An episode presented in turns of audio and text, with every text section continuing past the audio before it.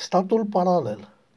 L-am considerat pe Ucigăl Toaca de Rahova nebun și mincinos pe vremea când vorbea despre statul paralel, dar acum am ajuns să-i dau dreptate. Statul paralel există.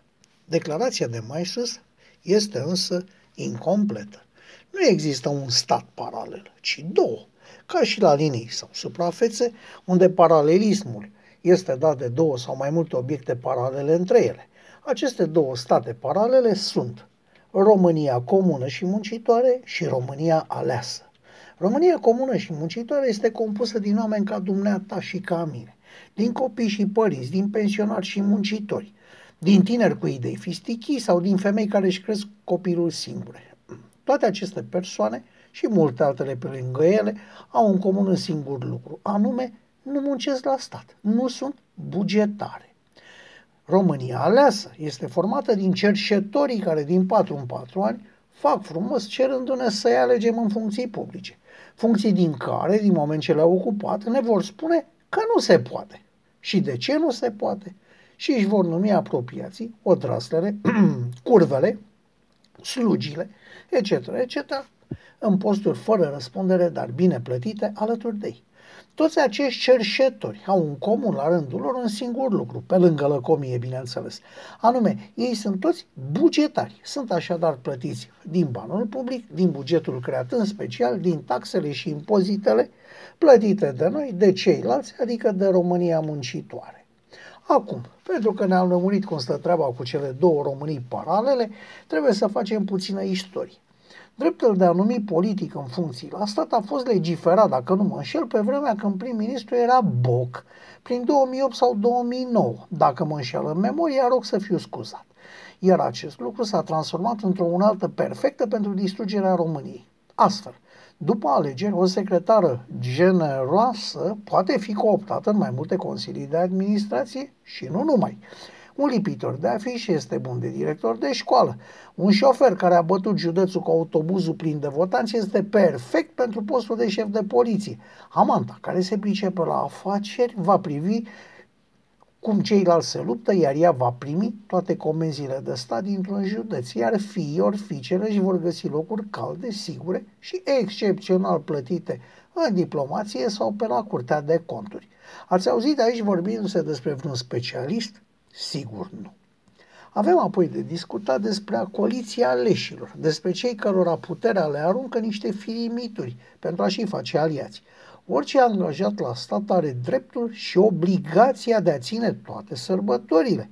Sunt trimis săracii de ei în concedii plătite din bani publici primesc salarii babane din bani publici, își facă fără remușcări bonuri de masă lunar, ați ghicit, tot din bani publici și mulți dintre ei mai capătă și o pensie frumoasă, specială sau de serviciu, pensie care este plătită tot din bani publici și care nu are nicio legătură cu contribuția pe care au achitat-o fondului de pensii. Cele două Românii sunt absurd de inegale și mult prea paralele. Iată un exemplu de tratament inegal al cetățenilor României muncitoare de către cei României alese. Sfânta Maria cade joi și guvernul a hotărât să le dea bugetarilor liberi și vineri, să facă o vacanță mititică de patru zile, că s-au extenuat cu munca. Bun, așa o fi. Ziua aia o vor recupera ei cândva, să zicem că așa este. Dar eu, românul angajat la privat, în acea zi de zi, vineri, vreau să merg la ANAF sau la primărie, ori la circa financiară, sau am de luat bani de la trezorerie, ori mai curând de dat. Bugetarii există pentru a servi în administrația statului sau pentru a da de lucru sectorului turism. Nu ne-am lămurit încă. În plus, pentru că în unele localități sunt aleși din greșeală, în mod sigur, niște consilieri tâmpiți care nu vor să lase, de exemplu, parcul Cismigiu să fie distrus, Parlamentul, format din cercetorii mai sus descriși, a emis un așa numit cod administrativ, care pe lângă faptul că aruncă și mai și cu banii publici, permite ca hotărârile importante să fie luate cu majoritate simplă, adică jumătate plus 1, și nu calificată, cel puțin Cum vi se par cele două Românii? Nu e așa că sunt paralele?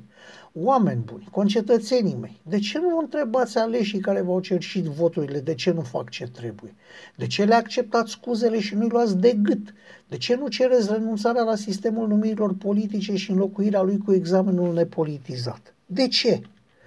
Trebuie să ne lămurim odată pentru totdeauna. Alegem niște oameni pentru că vrem să facă și nu să ne explice de ce nu se poate face.